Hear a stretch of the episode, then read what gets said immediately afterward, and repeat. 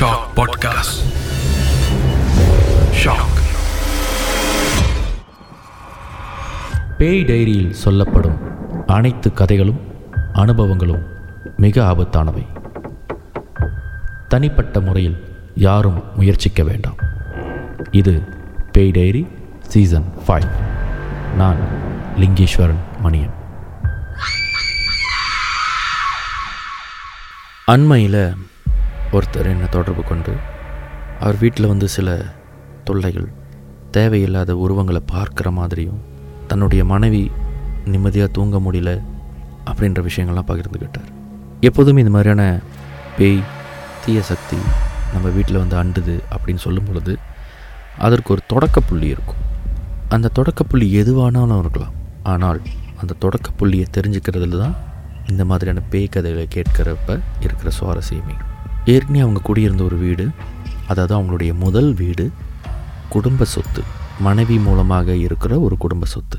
அந்த குடும்பத்தில் அஞ்சு பேர் இருக்காங்க மூணு பையனுங்க அந்த வீட்டோட ஓனர் அந்த ஓனருடைய மனைவி. அவங்களுடைய முதல் வீட்டில் இருக்கும் பொழுது அங்கே நிறைய தொல்லைகள் இருந்ததாகவும் அதற்கப்புறம் புது வீடு வாங்கி அந்த வீட்டுக்கு வந்துட்டதாகவும் அவங்களுடைய முதல் வீடை வந்து பிறருக்கு வாடகை விட்டு அந்த வாடகை காசில் தான் இந்த வீட்டு காசை கட்டிக்கிட்டு இருந்ததாகவும் இப்போ அந்த வீட்டை நாங்கள் மீண்டும் குடி போகணும் ஆனால் எங்களுடைய முதல் வீட்டுக்கு போகிறதுக்கு எங்களுக்கே பிரச்சனையாக இருக்குது அதை எப்படியாவது நிவர்த்தி பண்ணி கொடுக்கறதுக்கு உதவி செய்ய முடியுமா? அப்படின்னு என்னுடைய உதவியை நாடும் பொழுது நான் அபங்வான்கிட்ட கேட்டேன். இந்தமாரி சொல்கிறாங்க நீங்கள் ஏதாவது உதவி செய்ய முடியுமான்னு அவர் சொன்னார். சரி நாம் வந்து போய் பார்ப்போம். நீ சும்மா கூட உதவிக்கு வா போய் பார்ப்போம் அப்படின்னும் பொழுது என்னுடைய ஃப்ரீ டைம் அந்த நேரத்தில் இருந்தனால நாங்கள் ரெண்டு பேரும் அங்கே போனோம். தற்பொழுது அவங்க இருக்கிற வீட்டை போய் பார்க்கும் பொழுது எல்லாமே நார்மலாக தான் இருந்தது. ஆனால் அந்த வீட்டுடைய அம்மா அதாவது எங்களை அழைச்சவருடைய மனைவி அந்த வீட்டில் இருக்கிற அறைகள் ஹால் வழிபாட்டு அறை இது எல்லாத்தையும் சுற்றி காமிச்சிட்டு எங்கெங்கெல்லாம் அவங்க உருவத்தை பார்த்துருக்காங்க எங்கெங்கெல்லாம் அவங்களுக்கு தொல்லைகள் வந்தது எங்கெல்லாம் பேசுறது கேட்டது அவங்க எங்கே இருக்கும் பொழுது அவங்களுடைய காலை பிடிச்சி இழுத்தது இந்த மாதிரி பல அனுபவங்களை ஒவ்வொரு இடத்துலையும் எங்களுக்கு விளக்கப்படுத்திக்கிட்டே வந்தாங்க. அப்போ அவங்க ஒரு விஷயம் நான் அவங்கள்ட்ட கேட்டேன். இந்த தொல்லைப்படுத்துகிற இந்த உருவம் யார் என்ன ஏதாவது தெரியுமான்னு சொல்லும்போது அவங்க சொன்னாங்க இந்த உருவத்தை நான் நேரடியாக பார்த்துருக்கேன். இந்த உருவம் எனக்கு வந்து தன்னுடைய ரூபத்தை மட்டும் காட்டாமல் என்னுடைய பேசும். அப்படி என்ன பேசுவாங்கன்னு சொல்லும் பொழுது அதெல்லாம் நான் சொல்ல முடியாது. நான் சொன்னேன்னா இன்றைக்கி இரவு என்னால் தூங்க முடியாது. அப்படின்னாங்க. ஆனால் அந்த ஆனால் அவங்க தங்கியிருந்த அந்த முதல் வீடு அந்த வீட்டை சார்ந்தே அந்த உருவம் சில விஷயங்களை அவங்களோட பகிர்ந்து கொள்ளும் அப்படின்றது மட்டும்தான் அவங்க சொன்னாங்க. அவங்க என்கிட்ட பேசிகிட்டு இருக்கும்போது அவங்களுடைய பார்வை வந்து என்னை பார்த்து பேசாமல் வேறு யாரையோ பார்க்குற மாதிரி இருந்தப்ப அவங்க கண்ணுக்கு ஏதோ தெரியுதோ அப்படின்னு சொல்லிட்டு நான் சட்டுன்னு திரும்பணும்போது அந்த அம்மா தன்னுடைய கணவரை பார்த்துக்கிட்டே தான் பேசுகிறாங்க நான் திரும்புறத பார்த்தோன்னா அவர் கணவர் பட்டுன்னு தலையை கீழே கொஞ்சிட்டார் இது வந்து ஏதோ ஒரு விஷயத்த ஒளிவு மறைவாக சொல்லிக்கிட்டு இருக்கிற மாதிரி எனக்கு தோணுது. ஆனால் அந்த நேரத்தில் நான் அது பெருசாக சட்டை பண்ணிக்கல. ஒரு கால் அவங்க குடும்பத்தில் இருக்கிற அந்தரங்க விஷயங்களெல்லாம் மறைக்கிறாங்க. அதனால் நம்ம அதில் தலையிட வேணாம் வந்த விஷயம் என்னன்னு மட்டும் தெரிஞ்சுக்கோன்னு சொல்லிட்டு இவங்க என்னென்னத்தை என்கிட்ட சொன்னாங்களோ அது எல்லாத்தையும் நான் மலாய் மொழியில் அவங்க வானுக்கிட்ட எக்ஸ்பிளைன் பண்ணிக்கிட்டு இருந்தேன்.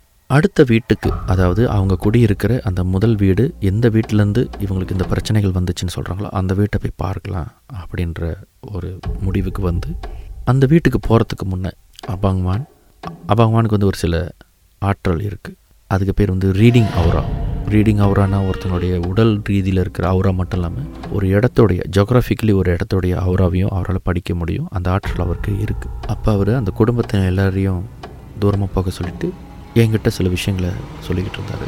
இது ரொம்ப காம்ப்ளிகேட்டடாக இருக்குது நம்ம இங்கேருந்தே முடிவு பண்ண வேணாம். அந்த வீட்டை போய்ட்டு விசிட் பண்ணுவோம்.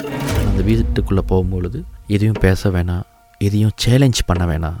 நம்ம போய் பார்ப்போம். அந்த வீட்டுடைய அவுரா எப்படி இருக்குன்னு அதுக்கப்புறம் மற்றபடி என்ன செய்யலைன்னு நான் சொல்கிறேன் அப்படி அந்த வீட்டுக்குள்ளே வந்து நிற்க முடியல உஷ்ணமாக இருக்குது தலை வலிக்குது. இப்படி ஏதாவது ஒரு சிம்டம்ஸ் இருந்துச்சுன்னா வெளியாயிருங்க. உள்ளுக்கு யாருமே இருக்க வேண்டாம். நான் பார்த்துக்கிறேன் அப்படின்னு ஒரு சின்ன வார்னிங் மட்டும் கொடுத்துட்டார். இப்போ அந்த குடும்பத்தை சேர்ந்தவங்களும் நானும் அபாங்வான் எல்லாருமே அந்த அவங்களுடைய முதல் வீட்டுக்கு போயிடணும். அதாவது அவங்களுடைய குடும்ப சொத்து வீட்டுக்கு போயிடணும். இந்த மனைவியின் மூலமாக இருக்கிற இந்த குடும்ப சொத்துல தான் பிரச்சனை. அதுவும் இந்த அமானுஷ்யமான பிரச்சனை. இந்த குடும்பத்தை சாராதவங்க யார் வந்தாலும் அந்த வீட்டுக்குள்ளே தங்க முடியுது. அவங்களுக்கு எந்த விதமான உருவத்தையோ துர்நாற்றத்தையோ எந்தவித கெட்ட கனவோ அவங்களுக்கு வந்ததில்லை. ஆனால் இந்த குடும்பத்தை சார்ந்தவங்க அதாவது அந்த அம்மாவோட குழந்தைகளாக இருந்தாலும் சரி அந்த அம்மாவோட கணவராக இருந்தாலும் சரி அந்த வீட்டுக்குள்ளே போனாலே ஏதாவது ஒரு பிரச்சனை நிம்மதி இல்லாத தூக்கம் பொருள் விழுகிற சத்தம் யாரோ கத்துற சத்தம் இப்படி வழக்கமாக நம்ம கேள்விப்படுற எல்லா விதமான சிம்டம்ஸும் அந்த வீட்டில் இவங்க உணர்ந்துருக்காங்க. ஆனால் இந்த வீட்டில் தான் இப்போ நாங்கள் வந்து தங்க போகிறோம் இந்த வீடை நாங்கள் விற்க முடியாது. இந்த வீடை நாங்கள் விற்க மாட்டோம். எங்களுக்கு இந்த வீடு வேணும். இது பூர்வீக சொத்து. ஆனால் இந்த வீட்டில் இருக்கிற இந்த தேவையில்லாத தீய சக்தியை விரட்டி அடிக்கணும் அப்படின்னு தான் அவங்கவான அவங்க கேட்டுக்கிட்டாங்க. ஒரு மாலை நான்கு மணி வாக்கில் நான் அவங்கவான் எல்லாம் அந்த வீட்டுக்கு போகும்பொழுது தான் அந்த வீட்டுக்குள்ளே போகும்பொழுது எப்பொழுதுமே மின்தா யூசின் அனுமதி கேட்டுட்டு தான் உள்ளே போனார். இந்த வழக்கமாக அனுமதி கேட்டுட்டு உள்ளே போகும் பொழுது சில நேரத்தில் ஆக்ரோஷமாக இருக்கிற ஏதோ ஒரு சக்தியாக இருந்தாலும் அந்த நேரத்துக்கு கொஞ்சம் சாந்தமாக தான் இருக்கும். காரணம் நாம் கொடுக்குற அந்த மரியாதை. அனுமதி கேட்டு போவது என்பது ஒரு மரபு. கிட்டத்தட்ட ஒரு நாற்பத்தஞ்சு நிமிஷம் பகவான் அந்த வீட்டுக்குள்ளே மையத்தில் போயிட்டு உட்காந்துருந்தார் கண்ணு திறக்கலை வாய் பேசலை சேவை இல்லை அவர் பாட்டுக்கு அங்கே தான் உட்காந்துருந்தார் வீட்டுக்குள்ளே இருக்கும் போது வழக்கம் போல் எப்பொழுதும் சொல்கிறது தான் உஷ்ணமாக இருந்தது. யாருமே குடி புகாமல் இருந்த அந்த வீட்டுக்குள்ளே. இந்த பூச்சிகளுடைய வாடை ஒரு தூய்மை இல்லாத துர்நாற்றம் இதுதான் இருந்தது. அதுக்கப்புறம் அபகவான் நாங்கள் எல்லோரும் வெளியே வந்துட்டோன்னா அபகவான் என்ன சொன்னார்னா இது வந்து ரொம்ப காம்ப்ளிகேட்டடாக இருக்குது இந்த வீட்டுக்குள்ளே ஒரு பெரிய மர மர்மம் இருக்குது இந்த மர்மத்தை வந்து அந்த குடும்பத்தினர் நம்மகிட்ட தெரிவிக்க மாட்டுறாங்க இந்த மர்மம் நமக்கு தெரியாமல் இங்கே இருக்கிற எந்த ஒரு விஷயத்தையும் நாம் நகர்த்த முடியாது. அதனால் இது வந்து நமக்கு தான் ரிஸ்க்கு அப்போ அப்பாமான்னு சொன்னார் நீ அந்த குடும்பத்துக்கிட்ட பேசுகிறல பேசி அவங்ககிட்ட கேட்டுப்பார். அவங்க நம்மகிட்ட எதையும் மறைக்கிறாங்க. அவங்க நம்மகிட்ட எதையும் சொல்ல மாட்டுறாங்க அப்படின்னு. இப்படி சொன்னோன்னே நான் அவர்கிட்டையும் திரும்ப திரும்ப கேட்டேன். அந்த வீட்டு ஓனர்கிட்ட நான் திரும்ப திரும்ப கேட்டேன். நான் எதுவாக இருந்தாலும் சொல்லுங்கள் சொன்னால் தான் எங்களுக்கு தெரியும் அவர் சொன்னார். எங்களுக்கு எதுவுமே தெரியாதுங்க. இது எங்கள் வீடு. இந்த வீட்டுக்குள்ளே இருக்கிற ஏதோ ஒரு கெட்ட சக்தியை நாங்கள் விரட்டணும். அதுக்கு மட்டும் உதவி செய்யணும் அப்போ நான் அவர்கிட்ட சொன்னேன் இல்லை அப்போ வான்னு சொல்கிறாரு இந்த வீட்டில் இருக்கிறத விரட்ட முடியாது. ஏன்னா ஏதோ ஒரு மர்மமான விஷயம் எங்களுக்கு இன்னும் புலப்படலை அப்படின்னு சொல்லும் பொழுது அந்த வீட்டில் உள்ளவங்களுக்கு எந்த விதமான தொல்லைகளும் வரக்கூடாது என்பதற்காக சில விஷயங்களை சில முறைகளை அவர் பின்பற்ற சொன்னார். அதுக்கப்புறம் அந்த இடத்துலேருந்து நாங்கள் கிளம்பி வந்துட்டோம். இப்படி இருக்க இருக்க இருக்க இந்த வீட்டோட ஓனர் எனக்கு தொடர்ந்து தொடர்பு கொண்டு இதுக்கு எதுவும் சொல்யூஷன் இல்லையா? சொல்யூஷன் இல்லையான்னு என்னை தொந்தரவு பண்ணிக்கிட்டே இருந்தார். இப்படி தொந்தரவு பண்ணும்போது எனக்கு என்னென்னா இது என்னுடைய வேலை கிடையாது. சக இனத்தவர் அதாவது நம்ம இனத்தவரை சேர்ந்தவர் உதவின்னு கேட்கும் பொழுது சரி ஏதோ உதவி செய்வோமே அப்படின்னு நான் உதவி செய்ய தான் போனேனே தவிர என்னுடைய தனிப்பட்ட வாழ்க்கை என்னுடைய தனிப்பட்ட வியாபாரம் என்னுடைய தனிப்பட்ட வருமானம் என்னுடைய தனிப்பட்ட வாழ்வியல் இதையெல்லாம் கடந்து நான் ஒரு விஷயத்தில் தேவையில்லாமல் நுழைய நான் விரும்பலை. ஆனால் தொடர்ந்து எனக்கு இந்த அழைப்பு வரும்பொழுது நான் அவர்கிட்ட கொஞ்சம் ஆக்ரோஷமாக பேச வேண்டியதாக இருந்தது. அப்போ அவர் ஒரு சில விஷயங்களை சொன்னார். அதுதான் இந்த சம்பவத்துடைய இந்த கதையுடைய ட்விஸ்ட் அதாவது அந்த பூர்வீகமான வீடு குடும்ப சொத்துன்னு சொல்கிற அந்த வீட்டில் இவங்க எல்லாருமே வளர்ந்துருக்காங்க. குறிப்பாக இந்த மனைவி அவங்க சார்ந்தவங்க எல்லாருமே வளர்ந்துருக்காங்க. கூட பிறந்தவங்க அப்பா அம்மான்னு வளர்ந்துருக்காங்க.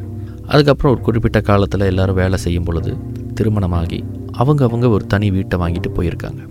இறுதியாக அந்த வீட்டில் இந்த ஒரு அம்மா மட்டும் அவங்க திருமணமாகி அந்த வீட்டிலே தங்கியிருந்திருக்காங்க. ஸோ அவங்களுக்கு பிறந்த குழந்தைகள் எல்லாம் அந்த வீட்டிலே இருந்து வளர்ந்ததுனால அதுக்கப்புறம் இவங்களும் ஒரு வீடு வாங்குவோம் நம்மளுக்கு ஒரு சொந்தமாக வீடு வேணும் அப்படின்னு சொல்லிட்டு வீடு வாங்கி போகும் பொழுது இந்த வீடு காலி ஆயிடுச்சு. இந்த வீட்டில் யாருமே தங்காத பட்சத்தில் இந்த வீட்டுக்கு வேறு யாராச்சும் வர சொல்லி அவங்கள ரெண்டல் கொடுக்கலாம் அப்படின்ற பட்சத்தில் இவங்க வெளியாளுக்கு வாடகைக்கு விட ஆரம்பிச்சிட்டாங்க. இப்படி வாடகைக்கு இருந்த வீட்டில் இருந்து வந்த வருமானத்தை வச்சு அவங்க புது வீட்டுக்கு காசை கட்டிட்டு ரெண்டு வீட்டையும் இவங்க மெயின்டைன் பண்ணிக்கிட்டு இருந்திருக்காங்க. இது வந்து அந்த அம்மாவுடைய உடன்பிறப்புகள். பல பேர் வந்து அது வந்து குடும்ப சொத்து. நீங்கள் மட்டுமே அதில் வர வாடகை காசை நீங்கள் மட்டும் எடுத்துக்கிறீங்க. இதனால் நம்மளுக்குள்ள மிஸ் அண்டர்ஸ்டாண்டிங் வரும். அதனால் இந்த வீட்டை விற்றுருவோம் அந்த வீட்டை விற்று அந்த வீட்டின் விற்ற லாபத்தில் சரிசமமாக பங்கிட்டுக்கிட்டு இதுக்கப்புறம் இந்த பிரச்சனைக்கு ஒரு சொல்யூஷன் தேடலாம் அப்படின்னு சொல்லும் பொழுது இவங்க வந்து இந்த வீட்டை நான் தான் ரெனோவேட் பண்ணேன் இந்த வீட்டை நான் தான் பார்த்துக்கிட்டேன். அந்த டைமில் எல்லோரும் திருமணமாக்கி அவங்கவுங்க அவங்க வேலையை பார்க்க போயிட்டீங்க. இன்றைக்கி இந்த வீட்டிலேருந்து ஒரு வருமானம் வருது ஒரு வாடகை பணம் வருது அப்படின்னோடனே எல்லோரும் இந்த வீட்டுக்காக போட்டி போடுறீங்க அப்படின்ற ஒரு பட்சத்தில் இந்த வீட்டை யாருமே விற்கக்கூடாது இந்த வீட்டு மேலே யாருக்கும் ஆசை வரக்கூடாதுன்னு சொல்லி இவங்க ஒரு சொல்யூஷன் தேடி இருக்காங்க. இவங்க தேடின சொல்யூஷன் ரொம்ப விபரீதமானது. அதாவது வழக்கமாக வேறொருத்தவங்க தான் ஒரு குடும்பத்துக்கு சேவனை செய்வாங்க ஏவல் விடுவாங்கள்ல ஆனால் இவங்க தன்னுடைய உடன்பிறப்புகள் யாரும் அந்த வீட்டு மேலே ஆசை வச்சிடக்கூடாது யாரும் அந்த வீட்டை அபகரிச்சிடக்கூடாதுன்ற பயத்தில் அந்த வீட்டுக்கு இவங்களே ஏவல் பண்ணியிருக்காங்க. அதாவது அந்த வீட்டில் தன்னுடைய உறவு யார் வந்தாலும் சரி அந்த வீட்டில் தங்கக்கூடாது தங்க விடக்கூடாது. அதனால் அந்த வீட்டின் மேலே இருக்கிற அந்த மோகம் யாருக்கும் வரக்கூடாது. கடைசி வரைக்கும் அந்த வீட்டுடைய வாடகை பணத்தில் முழுக்க நாமளே எடுத்துக்கலான்ற ஒரு சின்ன பேரரசினால் இப்படி ஒரு ஏவல் அந்த வீட்டில் அவங்க கொடுத்துட்டாங்க. இதை வந்து மலாய் மொழியில் வந்து சக்கா அப்படின்னு சொல்லுவாங்க. இப்படி அவங்க செஞ்சதுனால அவங்களுடைய உடன்பிறப்புகள் எல்லாம் அந்த வீட்டுக்கு வர்றதும் கிடையாது. அந்த வீட்டில் வந்து தங்கணுன்ற ஆசையும் இல்லாமல் போயிடுச்சு. அதே வேளையில் அந்த வீடை விற்கணுன்ற அந்த எண்ணமும் அவங்களுக்கு விடுபட்டு போய் அந்த வீட்டை கடைசி வரைக்கும் அவங்க விற்கவே முடியலை. இப்போ தன்னுடைய உடன்பிறப்புகள்கிட்டருந்து அந்த வீட்டை காப்பாற்றின அந்த அம்மா இப்போ வீடு முழுக்க முழுக்க தனக்கு சொந்தம். அதனால் இந்த வீடு நானே வச்சுக்கலாம் அப்படின்ற எண்ணத்தோடு அந்த வீட்டுக்கு போகும் பொழுது எது அவங்கள் ஏவினாங்களோ அந்த வீட்டுக்குள்ளே உட்காந்துக்கிட்டு நான் இந்த வீட்டை விட்டு போக மாட்டேன் இவங்கக்கிட்ட சொல்கிற சூழல் ஏற்பட்டுருச்சு. நான் தான் உன்னை இந்த வீட்டை பார்த்துக்கிறதுக்காக ஏவி விட்ட. நீ என்னையே மிரட்டுறையா? அப்படின்ற ஒரு எண்ணம் ஏற்பட்டு இந்த அம்மா ஒரு சில மாந்திரிகவாதிகளை பார்த்து இந்த வீட்டில் இருக்கிற அந்த சக்கா அப்படின்றத விரட்ட முயற்சிக்கும் பொழுது அந்த வீட்டில் குடியிருக்கிற அந்த சக்தி தான் இவங்களுடைய இப்பொழுது தற்காலிகமாக தங்கியிருக்கிற வீட்டுக்குள்ளே போய் இவங்கள்ட்ட உருவத்தை காமிச்சு இவங்கக்கிட்ட இவங்க தூங்கும் பொழுது இவங்களுடைய ஸ்லிப்பிங் பேரலைஸ்ன்னு சொல்லுவாங்க. அதாவது கண் முழிச்சிட்டாலும் நம்மளால் அசைய முடியாது. அப்படி ஒரு சூழலில் அவங்கள கொண்டு போய் நிறுத்தி அங்கே அவங்கள்ட்ட அவருடைய உருவத்தை காமிச்சு அந்த சம்மந்தப்பட்ட சக்தி என்னை நீ விரட்டணுன்னா உன்னையும் உன் குடும்பத்தையும் நான் சும்மா விட மாட்டேன். என்ன நீ விரட்டுறதா இருந்தால் எனக்கு இன்னொரு வீடு எடுத்து கொடு அப்படின்னு சொல்கிற அளவுக்கு அவங்கள மிரட்டிட்டு. இதனால் இந்த குறிப்பிட்ட அந்த சாக்கா அதை பற்றி வெளியில் சொல்வதாக இருந்தாலும் சரி அதை விரட்டுறதாக இருந்தாலும் சரி இவங்களுக்கு ஒரு பயம் வந்துடுது ஒரு சில நிகழ்ச்சிகளை அவங்கவான பார்த்துட்டு ஒருவேளை இவர் இதுக்கு உதவி செய்ய முடியும் அப்படின்ற எண்ணத்தோடு தான் அவங்க வானோட தொடர்பு என்னை எங்கிட்டேருந்து கேட்டு அபகவானை வர வச்சது. ஆனால் அபகவான் என்ன சொல்லிட்டாருன்னா இவங்க இந்த சாக்கான்ற ஒரு விஷயத்தை அந்த வீட்டுக்கு கொண்டே வந்திருக்கக்கூடாது இவங்களுடைய சுயநலமே இப்பொழுது இவங்களை பாதிக்குது. இதில் வந்து நாம் தலையிடணும்னா இந்த சாக்கா கேட்குறது எல்லாத்தையும் நாம் கொடுக்கணும். அதாவது இந்த சாக்கா குடி புகறதுக்கு ஒரு புதிய வீடு ஏற்படுத்தி கொடுக்கணும். இது அந்த அளவுக்கு ரொம்ப காம்ப்ளிகேட்டட் ஆனது.